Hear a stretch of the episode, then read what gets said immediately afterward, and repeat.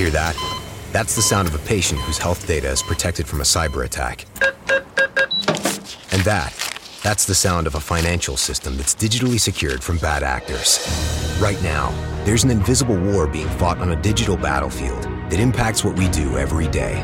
That's why at Peraton, we do the can't be done to help protect the vital systems we rely on. Because if we don't, the alternative is unimaginable. Peraton. Coast to coast, border to border, and around the world. It's time for the Bill Alexander Show.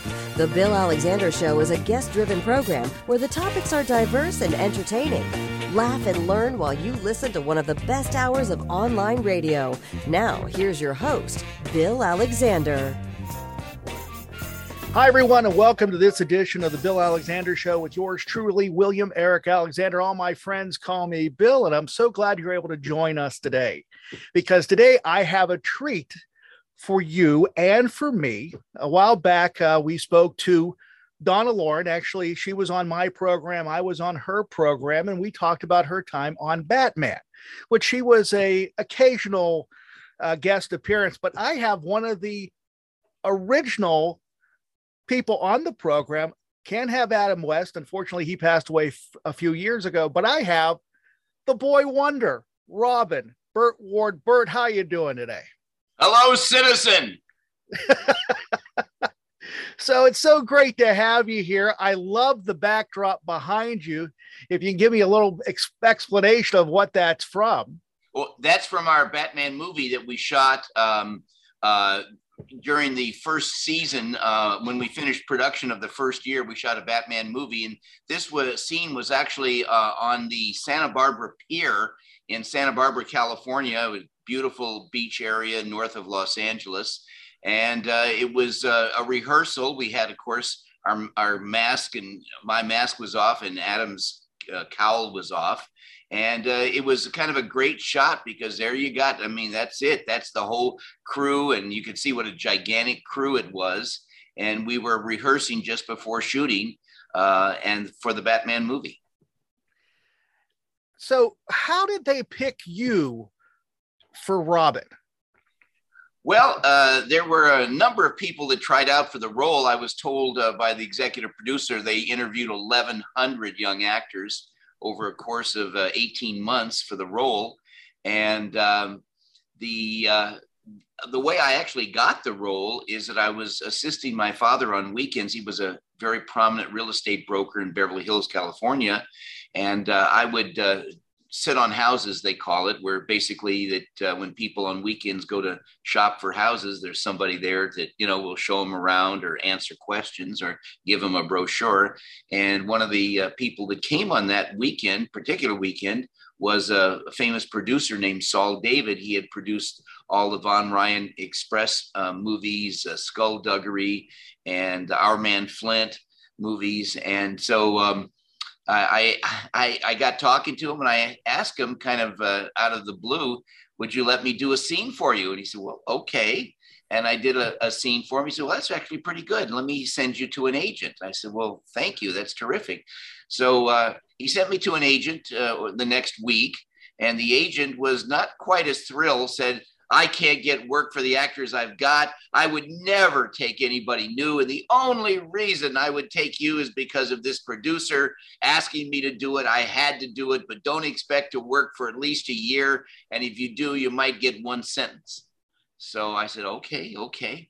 Uh, and then about a couple of weeks later, I got a phone call uh, from someone in his office that said, uh, There's something going on over 20th Century Fox. We have an appointment for you for tomorrow afternoon. And I said, Oh, great. What's it about? Well, we don't know, but it just, they're seeing a bunch of young guys. So why don't you go over there and we've got your name on the list and you can drive on the lot. And so I said, okay. So the next day I went and I was directed to one of these bungalows. That's where they, it's interesting. They have bungalows instead of just, you know, building offices.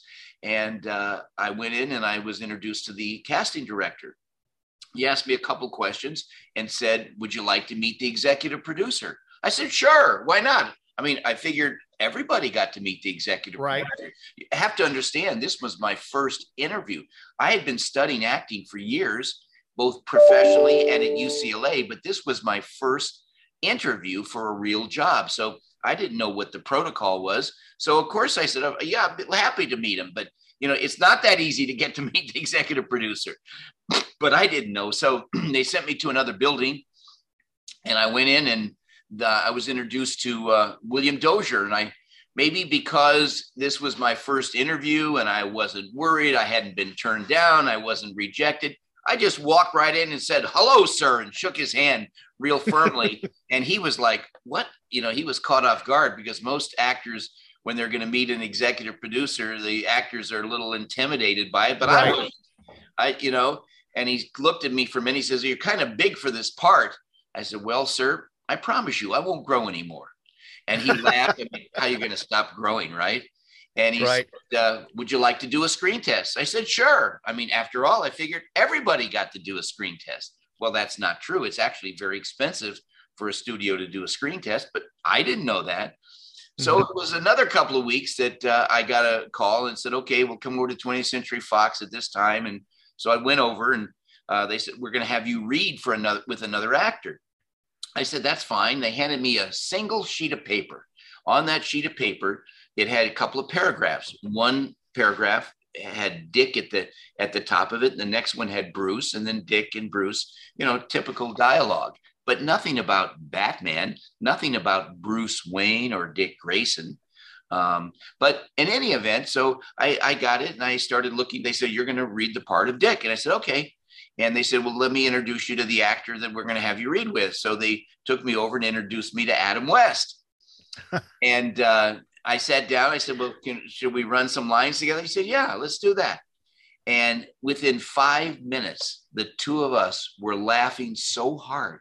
We just got along. I don't know what it is a chemistry where people find another person just funny and entertaining and, you know, and uh, we just got along great.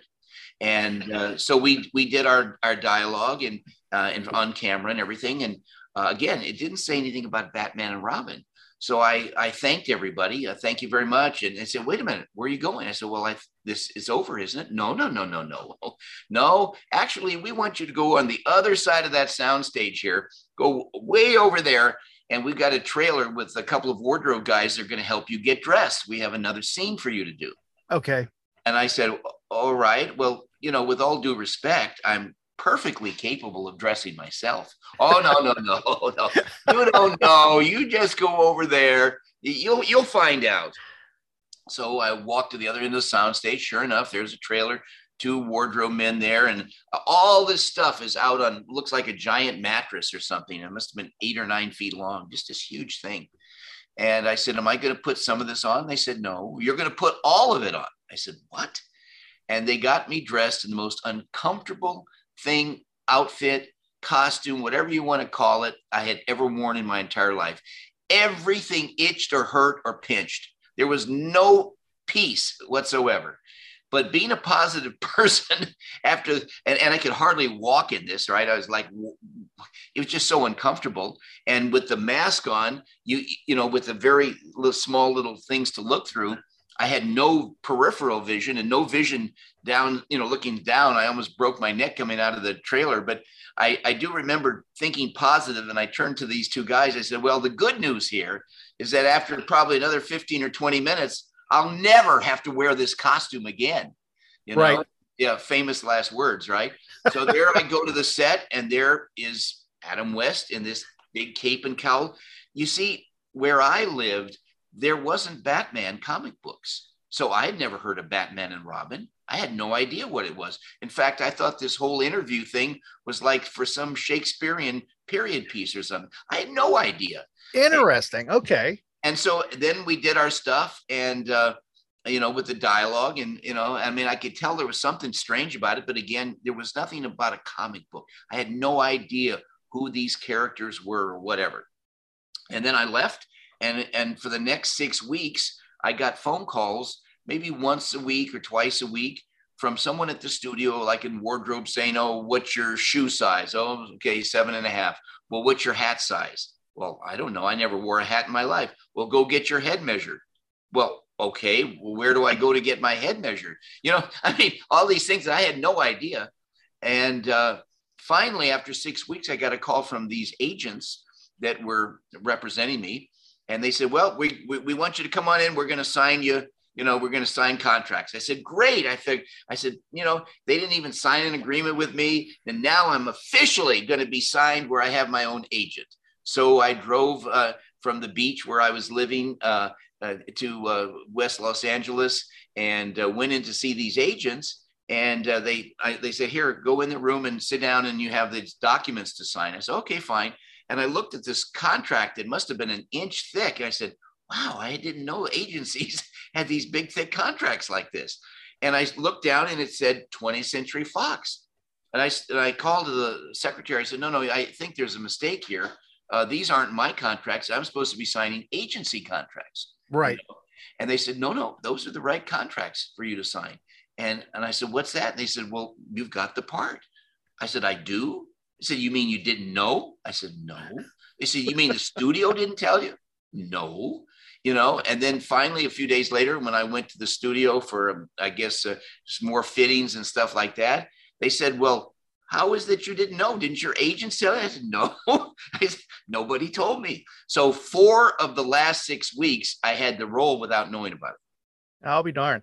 Now, this the program was only on from 1966 to 1968, and it was what 120 episodes, something like that. Yes. And it is amazing that the program that was only on for three seasons became such an iconic piece of our culture because when you say Batman, you say Robin, the first thing that goes into people's mind, especially my age, are you and Adam West, because that is what Batman was, because we were watching it in the 60s and then through reruns through the 70s and 80s, and it is still on in reruns. Did you ever think the program was going to turn into what it did?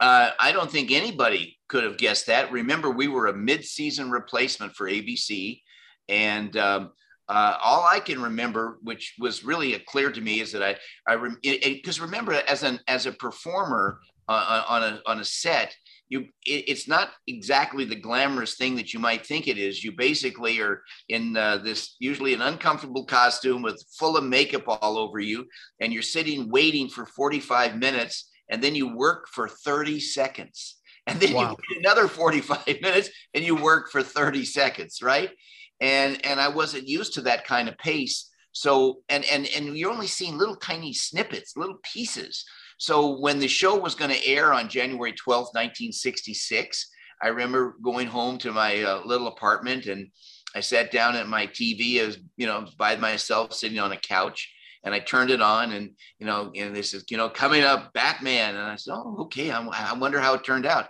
And, you know, it was when I watched it, I was blown away. I said, this is really good. You have to understand, I had never heard the Batman theme music, you know, na, na, na, na, na. I had not seen the graphics of the fight scenes with the right. zaps. I had not seen the, the, the sound effects for the roar of the engines of the of, of the Batmobile and the turbines and the you know what I mean all of this stuff that was added and the pacing of the show so much excitement and this and this and that you know the speed of it and the color the colors of the costumes you know color television had only been around for a couple of years at the time we came out we were one of the first primetime TV series that had was color.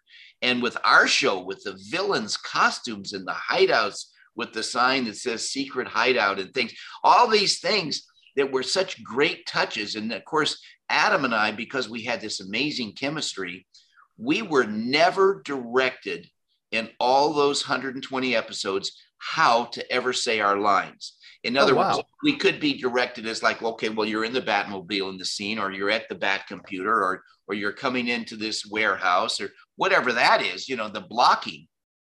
But in terms of how to say our lines, we were never, neither of us were ever told because we just had this natural chemistry. And you know, Batman and Robin, as I as we portrayed them, were superheroes, but also the comic flair of what we did, the campy style, the suggestive double meanings that we intentionally put in, uh, you know, to spice up the show. All of that was foreign to most people. They had never seen. I mean, when back in those days, when you watch television, it was a police show. It was, you know, you're a third party per, person, a third party person watching a show where you've got good guys and bad guys, but you're just watching it like in a movie. What we did with Batman and Robin is we tried to reach through that television set and grab our audience and drag them right into the show.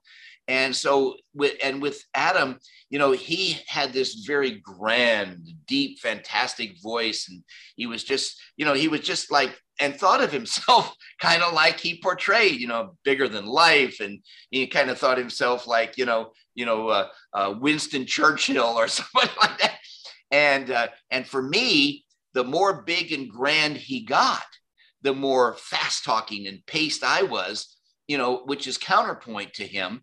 And, you know, if you think about it in the past, all the great comic duos, the Laurel and Hardy, the Abbott and Costello, um, mm-hmm.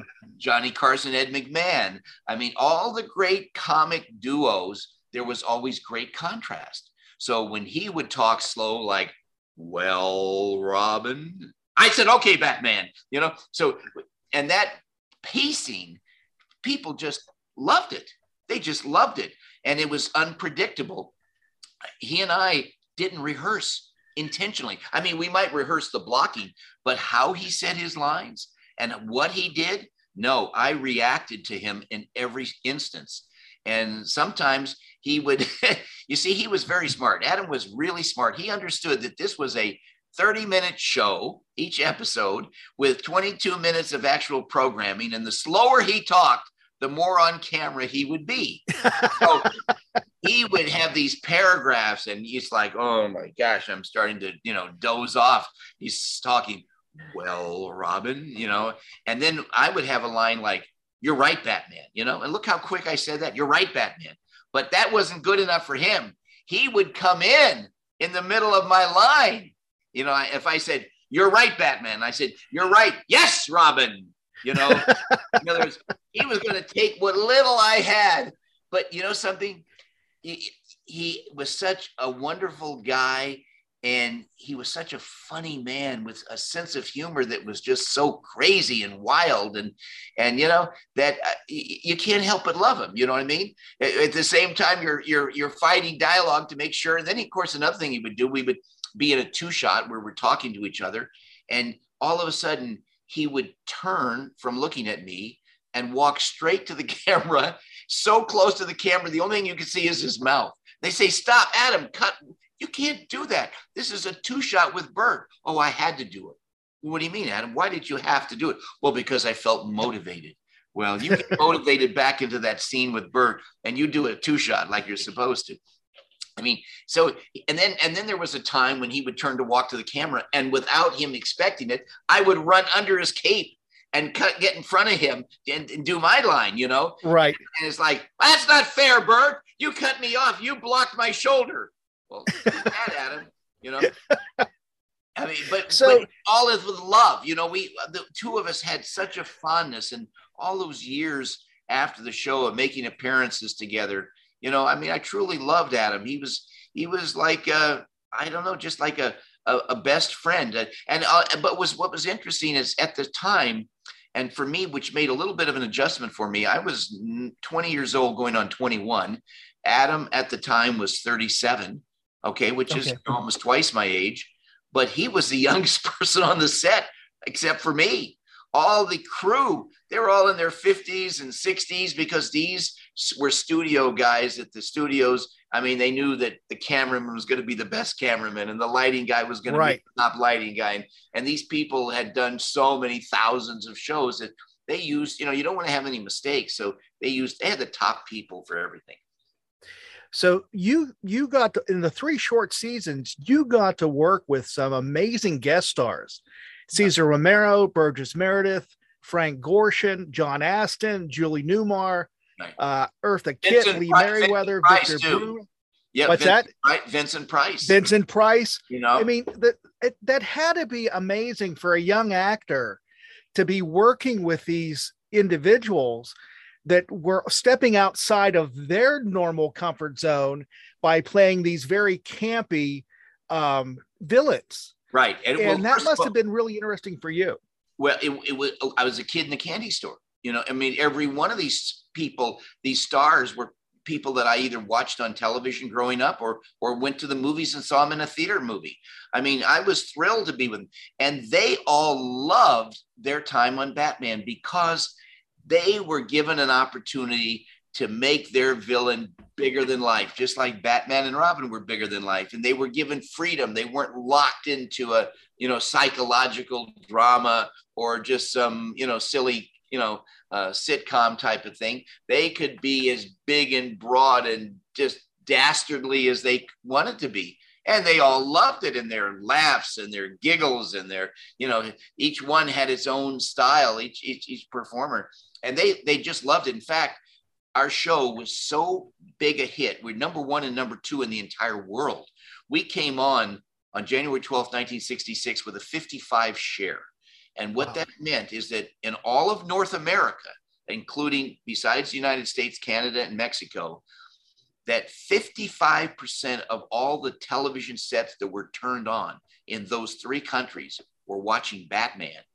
And the other 45% uh, were distributed among dozens of maybe hundreds of local stations and some regional stations and the other two networks. I mean, they all got tiny little shares and we were at 55 and just that is bigger than super bowl proportionately oh yes you know I mean?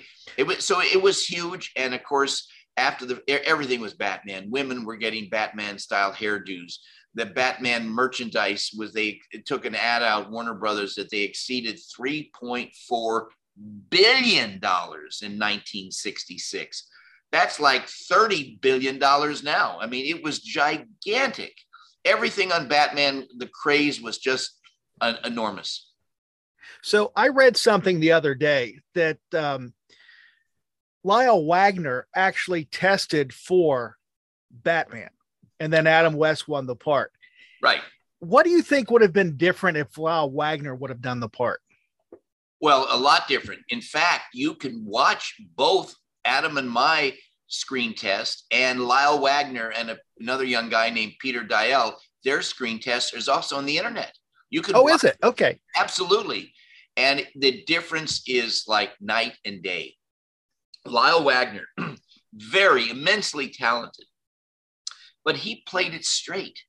He didn't have that campy style that Adam and I had and then Peter Deyell was a young actor, and he he just he didn't do you know he did the best he could, but it wasn't right. the same. There wasn't this when you put Adam and I together, and and no matter what we were saying, if we were just talking and didn't have dialogue, in 20 seconds people are laughing just because of how we related so intensely towards each other. You know what I mean?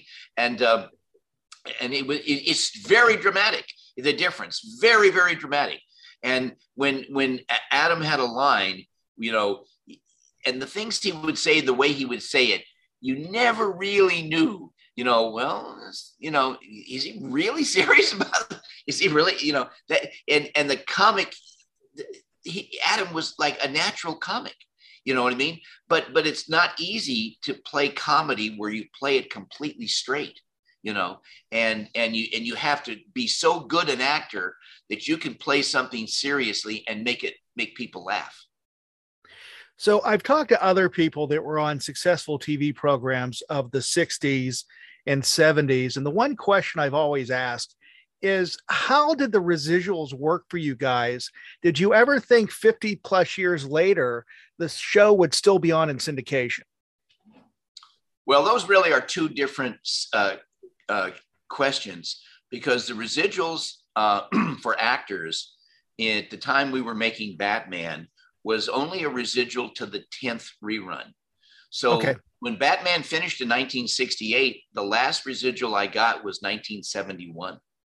There oh wow! Now, now after after 1969, Screen Actors Guild negotiated in perpetuity, meaning that go forever, residuals, but it's like 5%. You have to air it nationally in something like 90% of the markets, and then you get 5% of your salary. I mean, it's it's not, I mean, I was getting these big checks for 14 cents, 21 cents, You know, I mean, it wasn't exactly you couldn't you couldn't buy lunch with it. Put it that way. Okay. At the time. Um, and, and now. now with the now with the internet streaming services and all that type of stuff, um, I, I'm sure you probably feel that you should be getting something for it because of the work that you and Adam and the rest of the cast has done. But again, people are caught are capitalizing on your work because they're able to show it without giving you anything. Yeah, well, you know, I, it never really bothered me that much.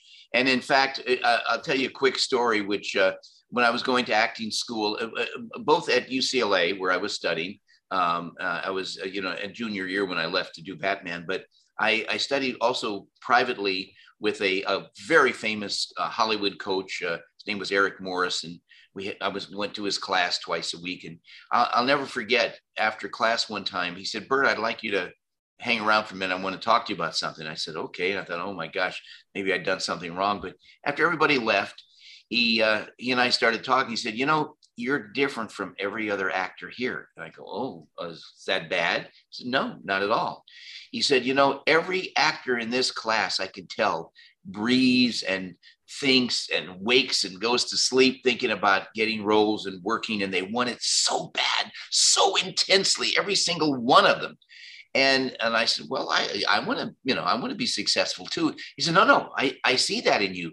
But here's the difference. You seem to me to be a kind of person that if you get it, great. And if you don't get it, that's okay. No big deal life moves on. And I said, Well, yeah, I guess that's true, you know? And he said, Is because of that attitude, he says, I think you're going to do tremendous stuff because you don't come across as so desperate and hungry that the, and no matter how I tell these other young actors, don't act that way. don't, the more desperate you are, the less, less, less chance you have of getting a job.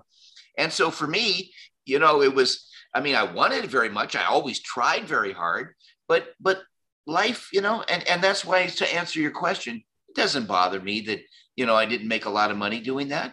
I, I was, in fact, my contract, uh, Adam got paid 10 times the amount that I did because it was my first job. I got $350 a week. Oh, and then wow. The, yeah, the second year it had a nice big increase to 450 a week. and then I made the killing in the third year at $600 a week. Now, so not a lot of money considering that you have 30% taxes, 10% agents fees, that's 40%, 5% business manager, all these things you sort of have to have when you're doing this, 5% press. So a 50% of my $350 a week was gone. So I was living on $175 a week while I was doing Batman. I, I would have never thought of that. That's that's actually uh, very interesting. So, after you did Robin, did you feel that you were typecast, that there wasn't anything else for you to be able to do, or they looked at you every time we see we see hmm. Burt Ward, we see Robin, or were you just okay with it? I was okay with it, but there were people that you know typecast me. In fact, I'll tell you of an incident that I had while I was doing the series that was you know something that didn't turn out as great as I would have liked it. Um, while I was shooting the very first season of Batman at 20th Century Fox, there was a young uh, producer at Fox. His name was Larry Turman, and he came to me and he says, "I've got a I've got a script. I got it approved. This is a small movie for here at Fox. It's it's not a big film. It's it's small, but I'd like very much for you to do the starring role. I said, wow, well, that'd be fantastic. I'd love to do it.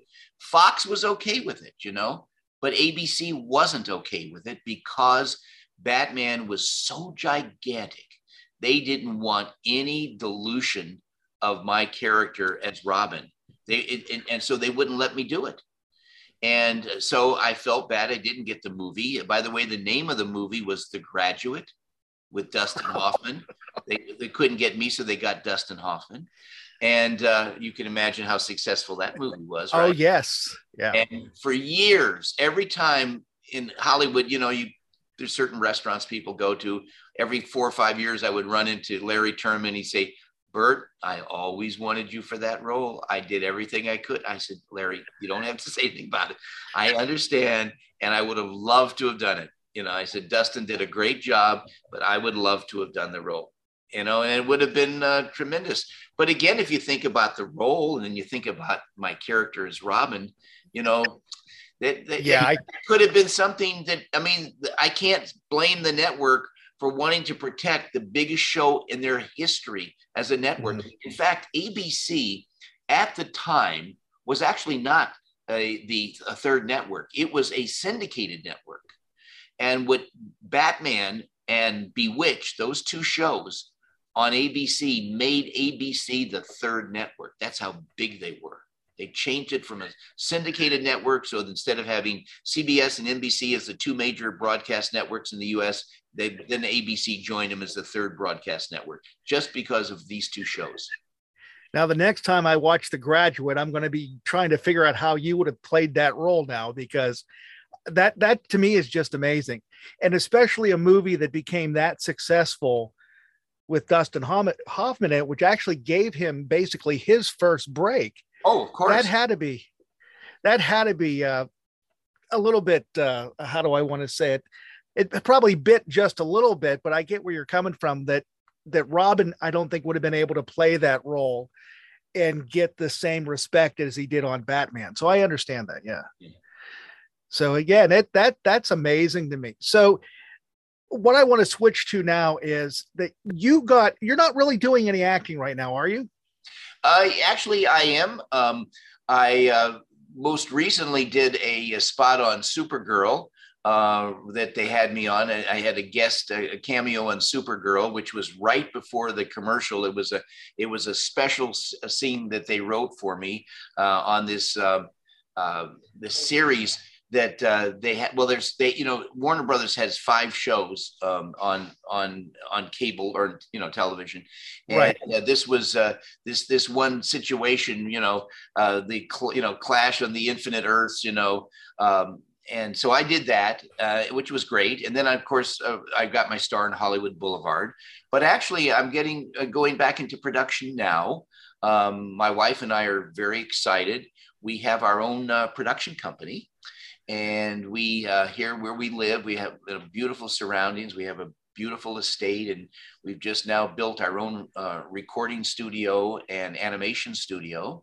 We're building our own soundstage uh, and we're going to be making television shows and movies that we're producing ourselves uh, and uh, we're very excited about it and i'm going to be acting in those so i'm really looking forward to it. Oh that's great to hear. I mean that really is. Um, one thing before I, I go in the direction that I was going into right now. When the Batman franchise started to make movies, Michael Keaton, Val Kilmer, all these guys did and I know Adam West felt like he was Batman. No matter no matter what you can say, we still go back to that idea of him being Batman, the same way we go back to Clayton Moore being the Lone Ranger. Right. Did you guys feel ever slighted that you weren't asked to be in the films? Um, you know, I guess I could have, but uh, and we wanted to. You know, I mean, if you think about it for a minute, William Shatner and Leonard Nimoy with Star Trek. When that series ended, look at all the Star Trek movies that they did together. Yes, they right. were older, but who cared? Mm-hmm. Love them more. They were more endeared to them because they were more fragile, more real, just totally. And I think Adam and I could have done a wonderful job. Now, the studio wanted to go in a different direction. You know, when you make programming for theaters, you have a slightly different audience. The majority of people going to theaters are teenagers and college kids. And then there's a certain senior audience. And then now with some of the animated movies, it brings in the kids. But for the most part, you know, at the time, uh, theaters were date night things and, you know, uh, stuff like that. So they wanted a darker version of Batman. They wanted a serious version of Batman, and they felt, from what I understand, that you know our our comic presentation was just so strong that they might not be able to convey or convince an audience that you know we were dark and dangerous you know right the, okay. the, dark knight was a novel that was written by frank miller that really kind of started but but i will tell you one thing if you think about it you really think that all these superhero movies that you see on in, in which are doing tremendous business i don't think they would have been around if batman and robin hadn't paved the way for comic book, you know, with our comic book co- uh, rendition. And another thing, there's something that I want to mention to you that Adam and I, we created something that is used in all movies today. And it, it's it might be subtle, but let me tell you what it is. Um, we would in the in the midst of the most dangerous situation, we would have some kind of comic levity. So, like for example, uh, Adam and I are Batman and Robin in a warehouse, and we're looking for the Joker, and all of a sudden, drop down from the from above are like eight giant guys, henchmen, ready to fight us. And I said, you know, gosh, Batman, look at them. There's eight of them against two of us. Odds in our favor, right? Because there was only eight. right. And if you look now, think of all the movies. Every movie, right in the middle of the most dangerous stuff, there's a, a quick thing, you know, like even in Bad Boys, where they're talking, say, if I ever get out of this, I'm not coming to your house. I mean, you know, right. there's a comic relief in, in the middle of the most dangerous situation. We created that. It is in all movies now. So what we did was we pioneered a lot of stuff on Batman. We broke a lot of new ground and very proud of it. So the rec- direction I want to go into right now, and I didn't even know about this until last fall.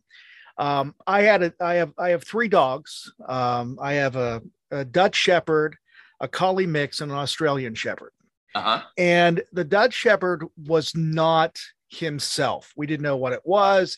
Took him to the vet. The vet really couldn't figure it out. So I changed dog foods. Now, the interesting thing about it is I changed him to your dog food, which is Gentle Giants. Right. The dog turned around 110%. He's four years old. He was acting like a puppy again. He had the energy, he had all this. And I'm going, wait a minute. Boy Wonder is making dog food. This is really cool. Not only that, you're also making doing uh, cat food too.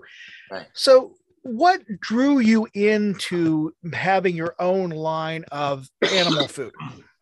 Well, how we got involved with that was because my wife and I are very dedicated to rescuing animals. We love animals. And for the last 28 years, we have been rescuing giant breed dogs primarily. Now we actually rescue like 45 different breeds that include small breed dogs. But we started rescuing giant breed dogs.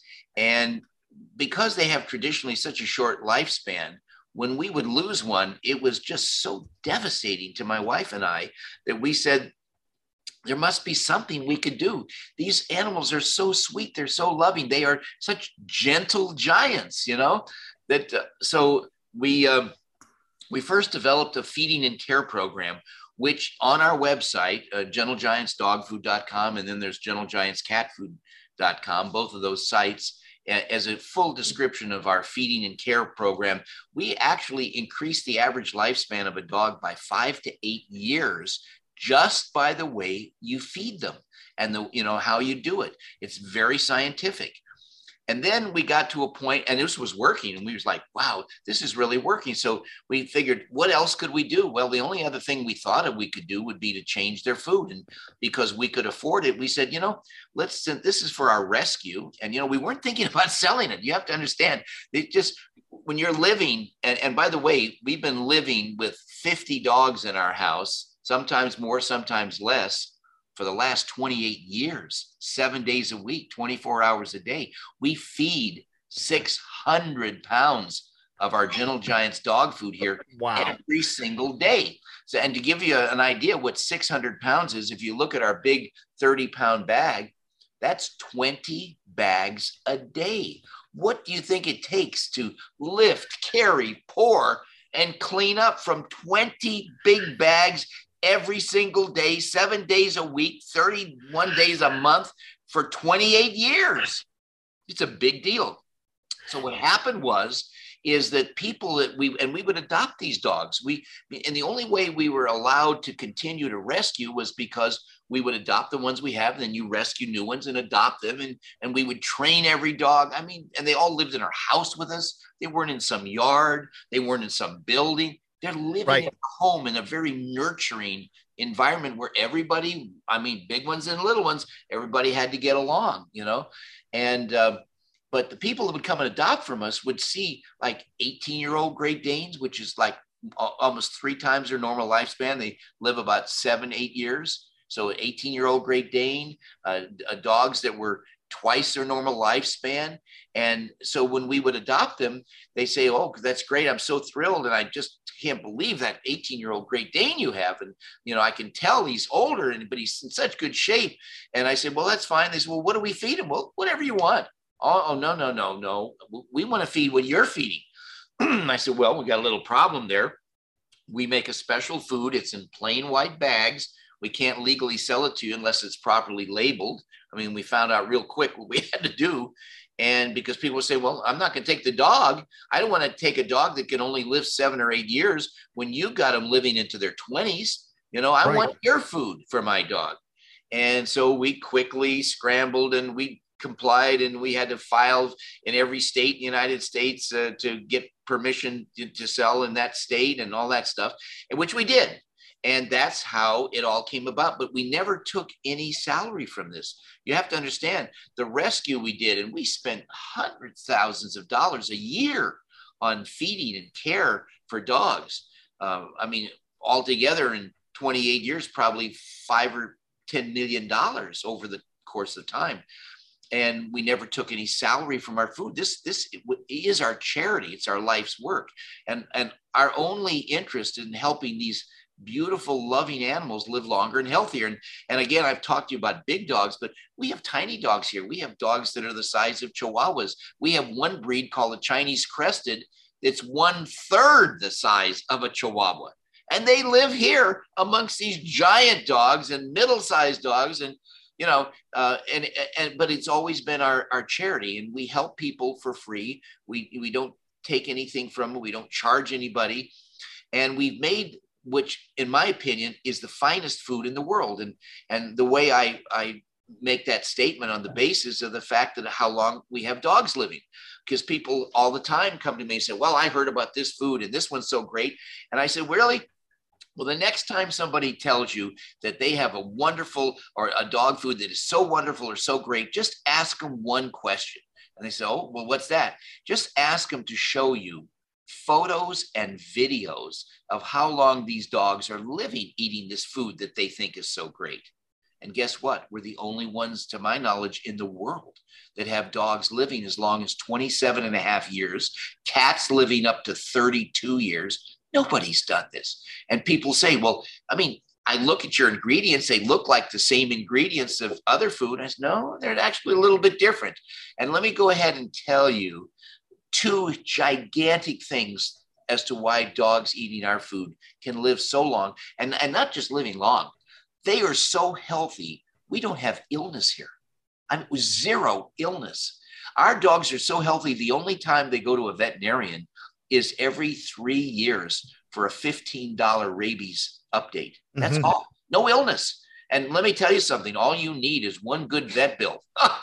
let me tell you, vets have become like human doctors. Their the expense is astronomical, but we're not spending money. We spent a tremendous amount on vet bills when we first started because the dogs were coming to us in every god awful condition you can imagine. But once we got them on our food and on our feeding care program, it all changed. So, but let me tell you two giant things for your listeners and viewers that they could go right now and see why the food they're feeding, if they're not feeding gentle giants, their dogs can't live as long as our dogs. And, and let me tell you what it is. Number one, dog food and or pet food companies know something the average person doesn't know, which is the more fat content you put in the food, the hungrier it makes the animals there a perfect human example. If you remember about 10 years ago there was a man named morgan spurlock that went into a mcdonald's in ohio and ate every meal breakfast lunch dinner and a snack in that mcdonald's for an entire month. He gained 55 pounds and almost died. They made a movie about him called supersize me. Mm-hmm. the principle is a high fat content makes you hungry just affects your brain and makes you hungry, but you're not getting good nutrition. You get what we call empty calories. There's no right. little, very little value to the nutrition. Well, that's a human example. It's the same with dogs. So when you fill dog food with fat, and then on top of it, which is even worse, you say, well, how could it be worse? you coat the outside with animal fat, okay, because that even makes them eat more. All right. And all of this is to get dogs eat more food. You got to buy more food, right? but let me tell you how bad it is. So, and I tell people all the time you want to see right now why our dogs are living twice the length of your dogs? Go pick up a few kibbles of the food you're feeding, rub those kibbles in your fingers, put the kibbles down, rub your fingers together. You're going to feel that slightly greasy feeling. Okay. It's not dripping in grease, but it is there on every single food, to my knowledge, you know, except mm-hmm. for gentle giants. and and people say, well, why is that slightly greasy feeling so so dramatic that it's going to cut my dog's lifespan in half? I said, well, think of it this way: Would you ever take a can of bacon fat and pour it down your garbage disposal at home? Oh, well, of course mm. not. Well, why would you? Well, it would clog it up. I said, really? I said, in fact, don't you know that animal fat, unlike water that evaporates, animal fat coagulates. And when it mm-hmm. hardens, it's like cement. And if you took a can of bacon fat and poured it down your garbage disposal and you let it sit there for a day, the next day you'd be calling a plumber to replace the pipes in your sink. Right. So when you realize that animal fat can ruin metal pipes, why would anybody ever feed a dog or a cat or any animal of food that every single bite, every kibble was encapsulated in animal fat? It's clogging their arteries. It's clogging their intestines. It's preventing nutrition being from being properly distributed throughout the body. That's one big thing. And, and that alone can cut your dog's lifespan in half or vice versa by doing feeding our food double the length of your dog's lifespan. But there's something else. In the last 15 years, since about the, or maybe now 20 years, you have GMOs that have entered the American food market, genetically modified organisms in the food. For those people that don't know what it is, think of it this way when a farmer grows, for example, rice, and they're growing rice plants, well, when they're growing the plant, there are pests that will attack the plant. And when they spray a pesticide on the plant, it can kill the plant as well as killing the pests. So companies like Bayer and Monsanto have come out with things like Roundup that you know used to kill weeds, but also they would mix this. People would scientists mix this into the into the plant genes so that when a farmer grows rice and and and then the pests attack it and he sprays pesticide on it, the plant doesn't die. It actually lives and produces rice, and it, which is sold into the marketplace. But guess what? That rice has absorbed the pesticide into it. And dogs and cats and animals' bodies are much more frail than human bodies when it comes to pesticides. And what just like you know if you remember years ago when they said oh cigarettes uh, the surgeon general you know says that cigarettes may cause cancer well after a number of years finally came out where the us surgeon general says has been determined on cigarette packages that cigarettes will cause cancer we've reached that point with genetically modified organisms in the food supply that are fed to animals which by the way the frightening thing is that 98% of our food supply in the United States has now been genetically modified. Yeah. So when we go to buy rice or brown rice or oatmeal or any of the fruits and vegetables for our food, it took us a year and a half to find non-GMO suppliers because we're buying from that 2%, which costs twice as much yeah.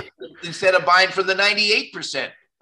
So when you combine having no GMOs in the food no genetically modified or no Roundup that dogs are eating, which kills plants, you know. And you look, in fact, look at all the humans that have sued companies that make Roundup because of the cancer causing thing.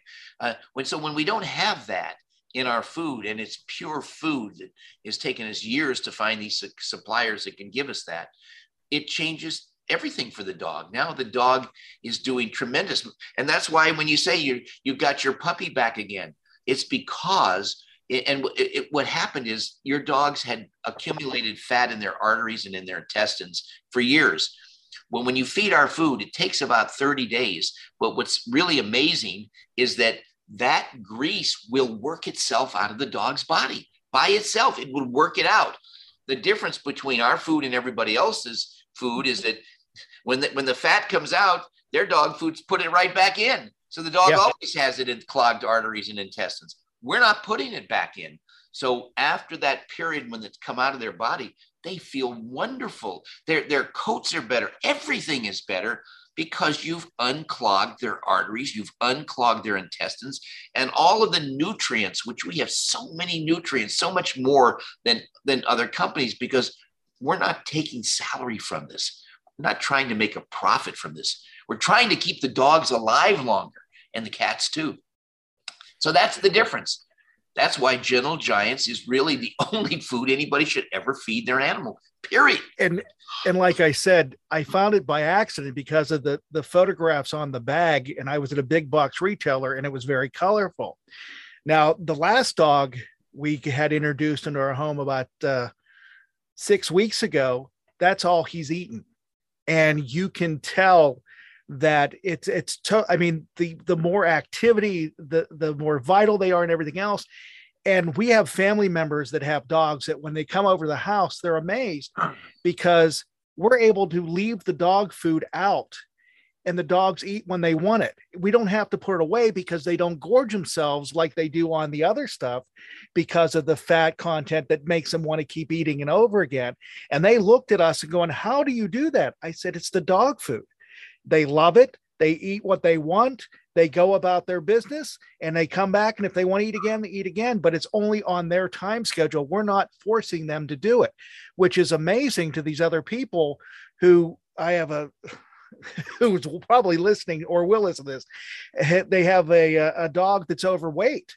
And it's because, like I told him, I said, it's your food that it is because you're giving him what's recommended but for him right now he just keeps pounding on those or gaining those pounds. Mm-hmm. and you need to do something to start reducing it. And i've tried to convince them to use this and maybe listening to you you will finally make them understand that this is the best dog food they can possibly buy yeah, and well, and there's some other things too that are really sophisticated about our food. It's not just the fact that there's no no GMOs and the fact that we don't coat the or fill the fat into the food. There's more than that. We have done so much research. I mean, just think about it. If you live 24 hours a day, seven days a week for 28 years, with 15,500 dogs in your life over the 28 years, I mean, there is so much that we learned. And and and and one of the things we learned, okay, that and how we have dogs living so long is that cancer is still the number one killer of dogs, which of course we've just discussed how GMOs in the food can cause that. but in addition to that, the second thing that happens to dogs that people haven't figured out yet, most people that I've talked to, is that dogs' bodies wear out much faster than human bodies.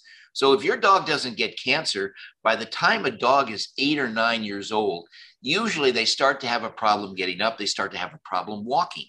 And within a few years, they get to a point where they can't get up anymore. And when that dog is pooping and peeing on itself, okay, that's when people take it to a vet to be euthanized, even though mentally the dog is perfectly alert. Yeah. And that's very sad. But uh, here's how we've combat that.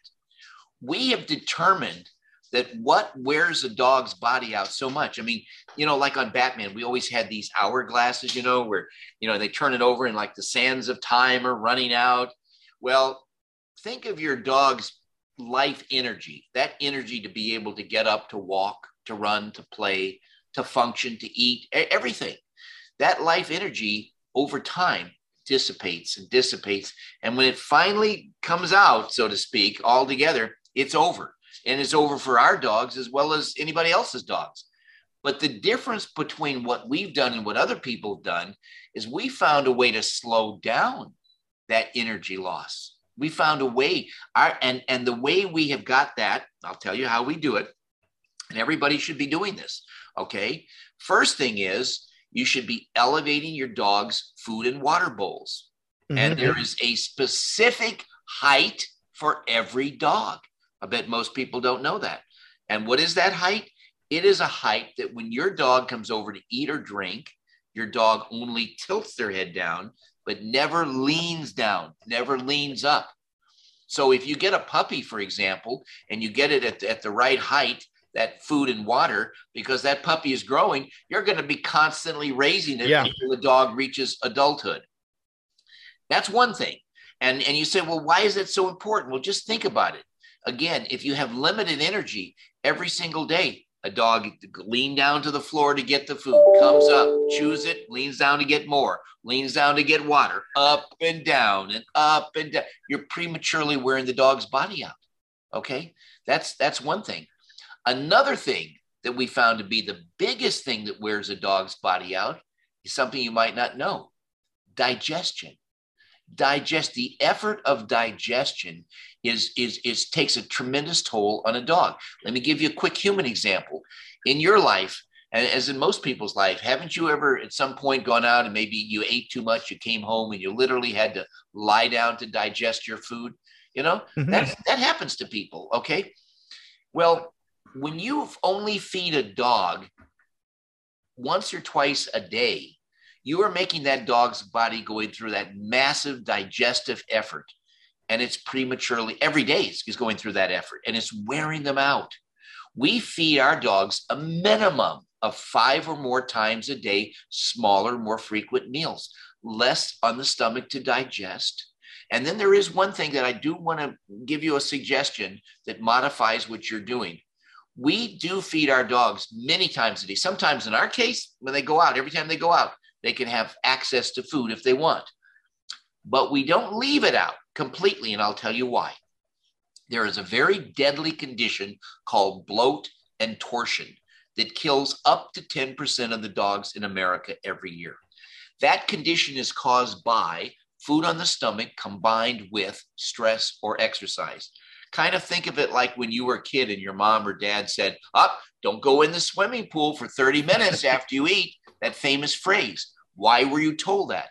Because whoever told it you knew that if you have food on your stomach and then you have some kind of strenuous exercise or you're under stress, you can get a cramp.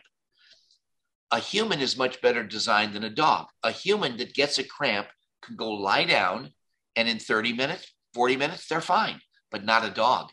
Once a dog starts to cramp, their stomach is so poorly attached in their body, the stomach can flip over. And when it flips over, and it's very easy for it to happen, that immediately shuts out everything going in and out of the stomach, and the stomach immediately Ooh. begins to die.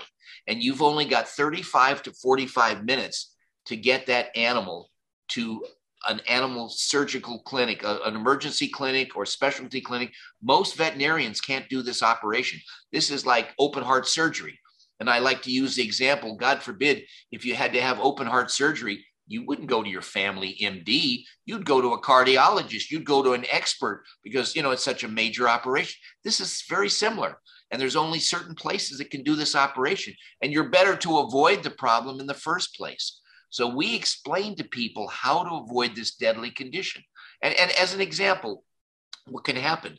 You're, somebody comes to your front door and all of a sudden the dogs are barking, rah, rah, rah, rah, rah, rah, rah, and and then they calm down whoever was left or came in or whatever and then you go feed your dogs but your dogs got worked up and your dogs can die from that so here's how we avoid this deadly condition number one only feed your animals when your dogs or cats are in a relaxed state. In other words when there's been no stress they haven't been riding in a car they haven't been running or playing hard they haven't barking or gotten upset.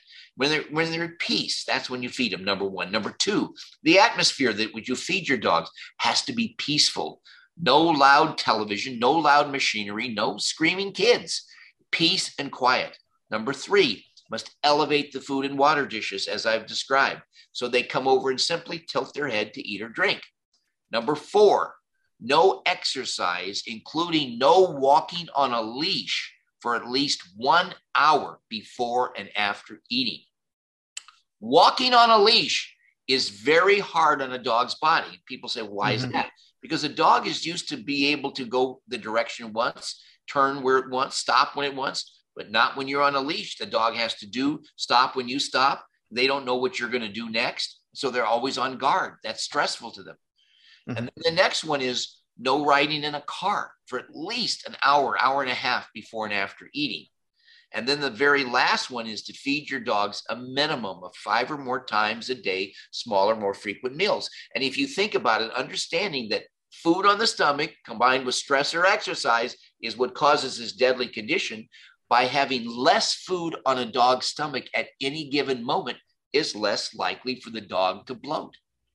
This is how we do it. And of the, let's see, 15,500 dogs that we've had here, actually, we stopped counting five years ago. So it's probably close okay. to 17,000. But whatever, not one ever bloated or died in our care. Never once, not one out of all of those. So we know exactly what causes, and we know how to avoid it.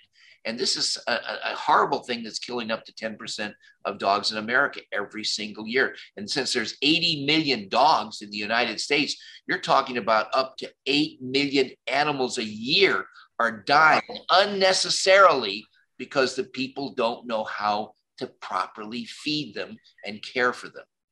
And I, I really appreciate that because I never knew that until just now. And I'm sure that everybody watching or listening also didn't know that. So that's a big helpful t- tip. And trust me, as of this afternoon, the dog's feeding schedule is going to change. So, yeah, I'm going to take care of that. But yeah, again, that's another thing. Also, people, I people say, "Well, I feed my dog every day at five o'clock." And I said, "Well, don't do that." I said, "Well, why is that?"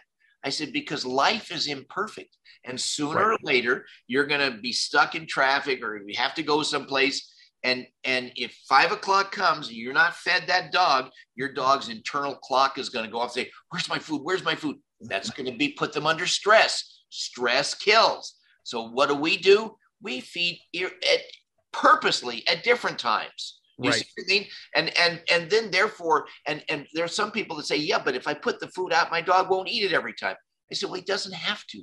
He he or she has to understand that they can have food when they want it. You know, it's just like as humans, we can all day long, if we're in our home, we can walk past our refrigerator without eating every single time we go past it. Well, when the dog understands that he doesn't have to worry about food, that he's going to yeah. basically have it whenever he wants, he's not going to be panicking to eat it. Well, Burt, thank you very much. It was great talking to you about Batman, and thanks for the information about the dog food. My dogs love it. And um, again, I'd love to have you back in the program once you get your own movies and TV programs up and running so we can talk about what you have coming up in the works. And again, thank you very much. It was an honor to be able to talk to you today. Well, I would like to just add one thing for those of your listeners or viewers that want to know where they can get Gentle Giants.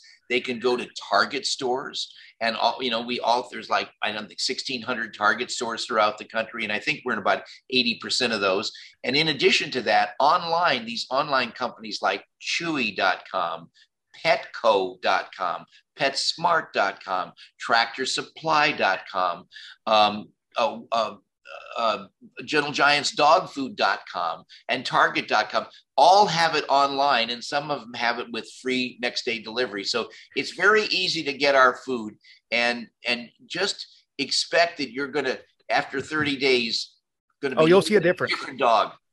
No question about that. And we get ours delivered every three weeks by chewy. So that's it's here it's ready and again, if anybody has any questions about what it can do to change a dog, call me because uh, we are a great example of how it changed our dog's life. So, again, Burt, thank you very much. I'd love to have you back on the program when anything else new comes along. And again, thank you for uh, spending time with me today. Well, I'd just like to say what we said on Batman to the Batmobile. well, thank you very much. All you right. have a great day. Thank you. Take care.